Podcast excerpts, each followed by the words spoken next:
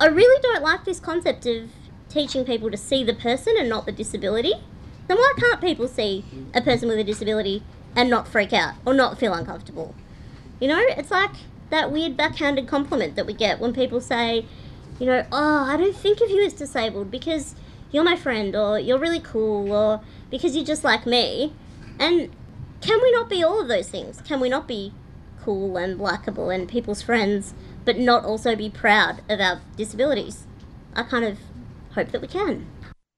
You're listening to Radical Philosophy on 3CR 855 on your AM dial. Radical Philosophy is now on Twitter. You can find it by searching Rad Philosophy on Twitter and clicking follow to follow us and keep updated with the show. Like some food for thought? Tune in to Radical Philosophy with discussions on freedom, happiness, knowledge, evil, and rational argument. With words from Hawthorne, Tatman, Jenkins, Hutchinson, Piercy Alley, and Plumwood. Let's get radical about philosophy.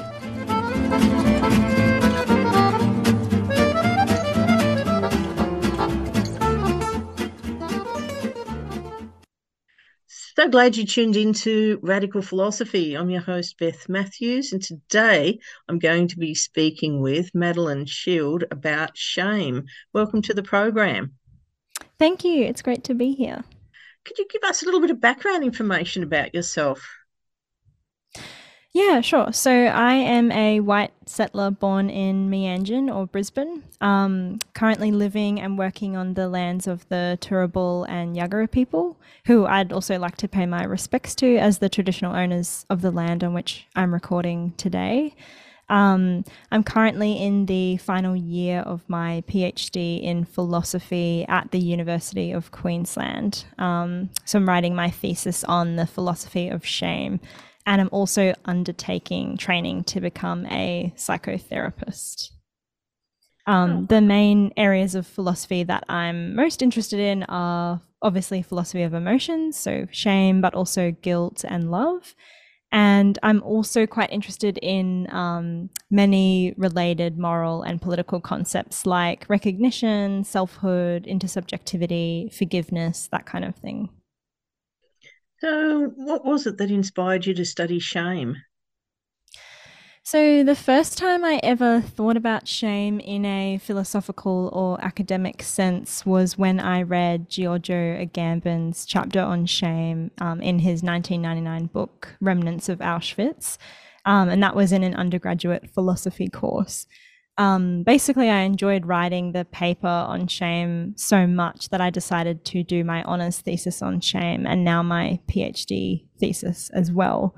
Um, I think more generally, though, philosophy of emotions appeals to me as a field of study because I think it's more, it can be a lot more accessible to people outside of academia than a lot of other areas of philosophy, which can tend to be quite abstract or to require specialized knowledge.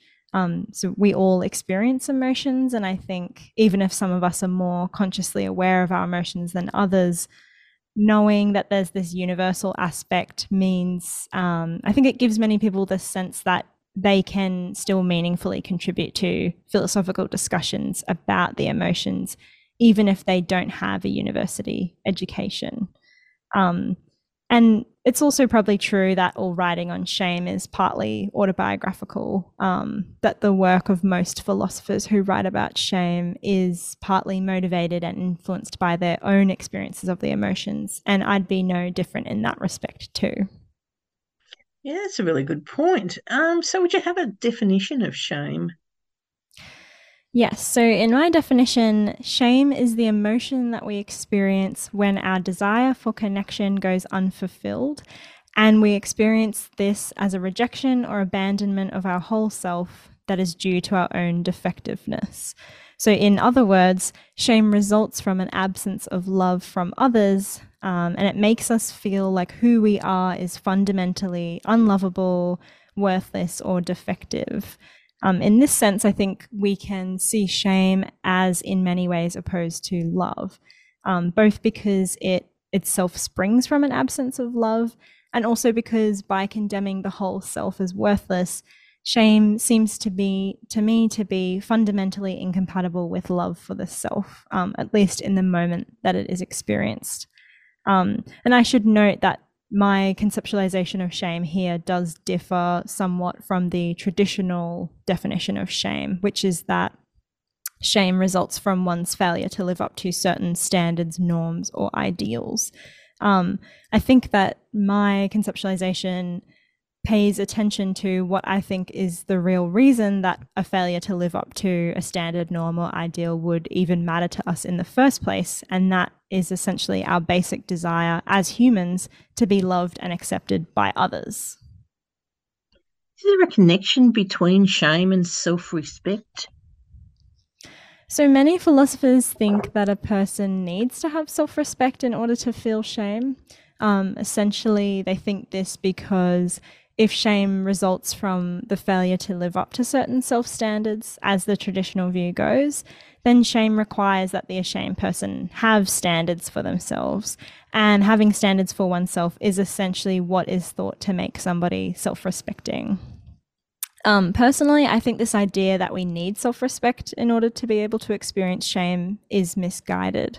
Um, as I've mentioned, um, to me, shame is not about falling short of certain standards or ideals, but more fundamentally, it's about suffering an absence of love or connection from others. Um, and so, in my view, shame is more to do with our basic wish to be loved than it is about um, a failure of standards. And we don't need standards or therefore self respect in order to have the wish that we be loved by others. Are there any positives with feeling shame? So, especially in childhood, feeling shame can often have an adaptive function. Um, children who experience abuse, neglect, or frequent misattunement are actually likely to place blame for these negative experiences on themselves. Um, that if they were fundamentally different as a person, these experiences would not have happened to them. And we can think of this as being adaptive in the sense that one it stops the child from thinking that their own caregivers are the problem which is a would be a terrifying thought at an age where you have no option but to rely on those caregivers to get your needs met. And two it also gives the child a sense that there is something they can do to avoid these negative experiences from happening again. They can try to change or if that fails they can try to hide who they are.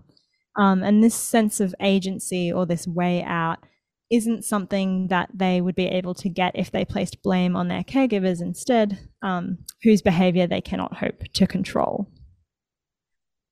Mm. And what are the negatives with feeling shame?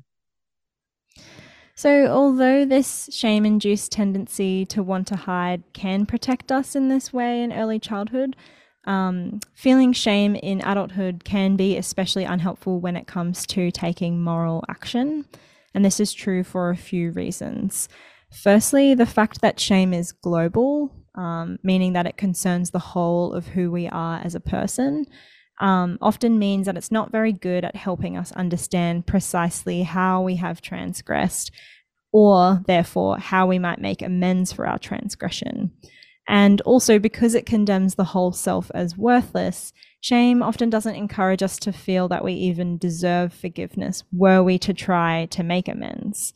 Um, this is why shame often doesn't motivate genuine attempts at reparation, but instead often motivates the ashamed individual to hide or otherwise inhibit themselves. Um, secondly, because shame results from an absence of love, on my account, it has more to do with how lovable we are than with how morally upstanding we are. And what this means is that the motivation that is produced by shame doesn't necessarily have anything to do with moral conscience. Um, instead, it much more so revolves around a fear of punishment, that is, social rejection from others. Um, and in this sense, shame makes us want to act in a way that restores love and acceptance from others but that is regardless of whether this does involve moral action or not. Now, it's, it's really interesting that you brought up that point because I had an incident with um, two of my dogs, um, mm. Sunny and Stella, and I'd uh, mistakenly left a pizza box on the on the floor near the bin.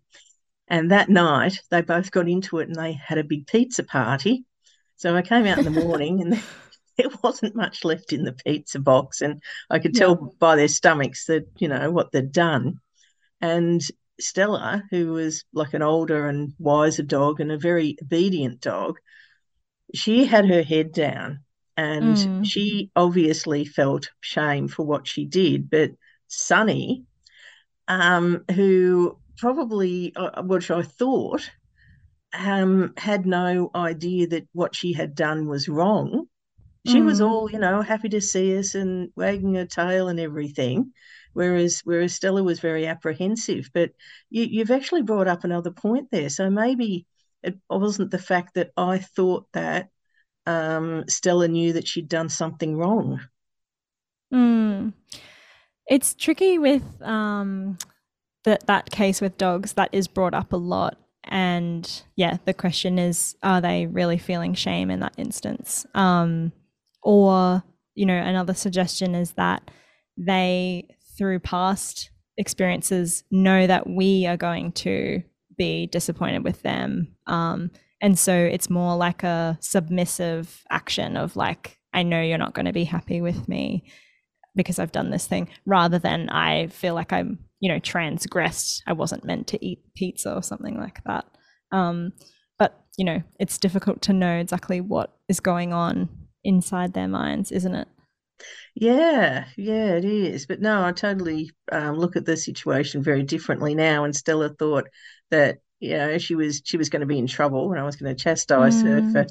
eating the pizza. Whereas Sunny thought, well, you know, it was there and I took it and I was entitled yeah. to do that. So what's your problem? Fair enough. so, is it possible to force somebody to feel shame? I don't think that it is. Um, there are many instances where people attempt to induce shame in others, but this shaming isn't successful because the target themselves doesn't believe, whether intellectually or emotionally, that they have anything to be ashamed of in that situation. So that might be like Sunny.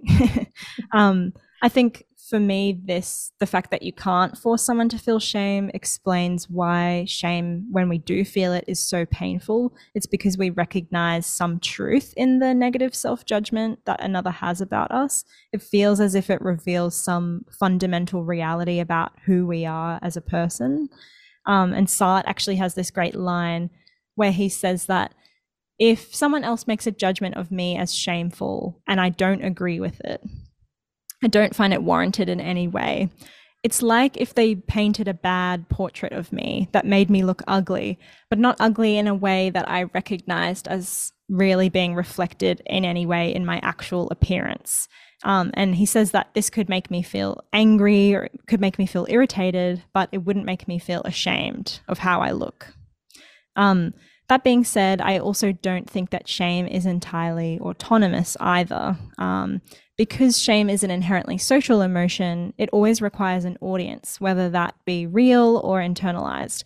And in that sense, self condemnation alone isn't enough to produce shame. Instead, I would argue that shame is both social and personal. So it originates in our relationships with others and is subsequently echoed within our relationship to ourselves. Mm. So, do you think that it's possible to overcome the emotion of shame? Absolutely. Um, I definitely think it's possible. I do think that to truly overcome shame, it's unlikely to come through insight alone. So, for instance, just having the discursive knowledge or realization that you aren't aren't in fact totally worthless wouldn't be enough to dispel shame. I think it that knowledge needs to be accompanied by a much deeper, more fundamental shift in how you feel about yourself um, on an effective level. Um, often in both the conscious and the subconscious realm of emotional experience. Um, in other words, it would be an emotional rather than an intellectual process. Right. So, is there anything else you'd like to add that we haven't already covered? So, I would like to add some food for thought about shaming and the role that it can play in society. Um, one thing I like to suggest is that when we think about what potential moral advantages might be brought about by shaming individual perpetrators, um, whether that be just punishment or recognition of their own wrongdoing or perhaps justice for victims, I would urge that we also consider how systemic factors like capitalism, neoliberalism, patriarchy, racism have contributed to that particular instance of wrongdoing, aside from the perpetrator's character. And that we think deeply about whether shaming this person will do anything to challenge or even bring awareness to these collective social dynamics. Um, as the feminist philosopher Jill Locke has argued in her book Democracy and the Death of Shame, the lament that shame is dead and the general diagnosis um, of society as shameless um, as being the culprit to what ails us currently actually encourages an emphasis on individual ethical reflection. And this only serves to obscure the broader social context in which these egregious acts emerge and are exercised. Yeah, that's that's a really good point because uh, it's quite frustrating. I think when I when I speak to people who aren't political, and mm. they sort of have this idea that if somebody is receiving social security and for some reason you know they they got extra extra benefits or or even if somebody's dishonest and they're claiming two lots of social security I mean, that seems to be in society. Oh, that's that's an awful thing to do. They should be ashamed of themselves. Mm. But and you, you, hear that quite a bit. Yeah. But how many people do you hear saying, well, Murdoch should be damn ashamed of himself? Look how much money he's getting in tax refunds. And the other people that are the 1%, the 1% of the wealthiest people in society, I'm sure they don't feel any shame, do they? And I mean, no one even mm. speaks about um, them feeling shame. They seem to be, oh well, they're the elite. They're they're above anything like that. They can do no wrong in a capitalist society. Mm. Yeah, I think that, um, you know, I always think with the idea that somebody is like, you know, um, called like a dole bludger or something like that, that the, you know, idea that they are deceiving the system in order to get more money to me, rather than um, telling me something specific about who that person is as, an individual and what their moral values are. Um, I mean, it might tell you that, but I think it also points toward a much broader issue, which is, you know, why does this person feel like they have to do that in order to get money to survive? Um, that doesn't, you know, seem like an ideal state of affairs that they sort of have to do those kinds of things in order to get more money. And it's not even that much money anyway. Um, and I also think with the point about Murdoch or people in the 1%, um, yeah, there's at the same time as there is, I think I would I do see people calling for those people to have more shame.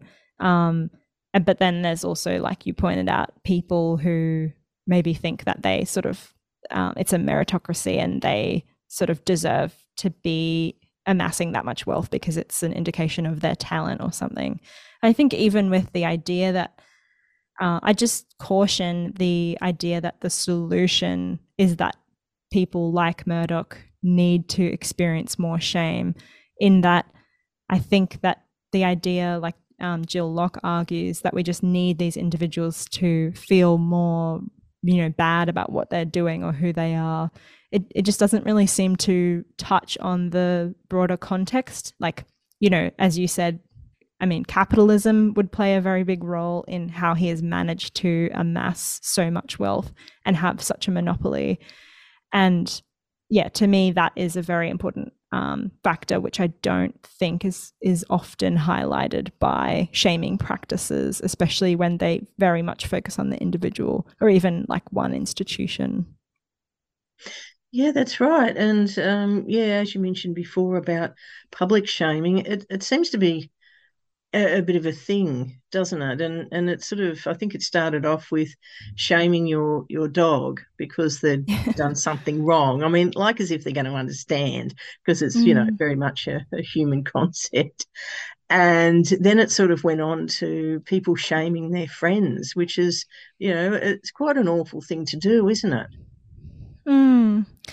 Yeah, I mean, it's um, I mean, there's a certain type of shaming. I think that certainly is not just attempted to be justified in the philosophical literature, and that is shaming that's based on oppression, um, which I think does account for a lot of shaming, even if it's not explicit. A lot of people from oppressed groups do experience shame about, you know, the um, their membership to those oppressed groups very often, um, and that isn't, yeah. I mean, nobody, no philosopher I am aware of is trying to justify that um, but I, I think shaming is held up by a lot of people as a potential solution. Interestingly, a lot of the people who are proponents of shaming actually are those who have experienced shaming as a member of an oppressed group and they sort of want to i guess take that tool and use it against the oppressors um,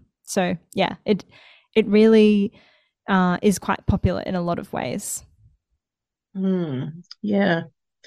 Well, it's been great speaking to you, and thanks for so much for coming onto the program. No worries. Thank you so much for having me. And I've been speaking with Madeleine Shield about shame. That's all we have time for today.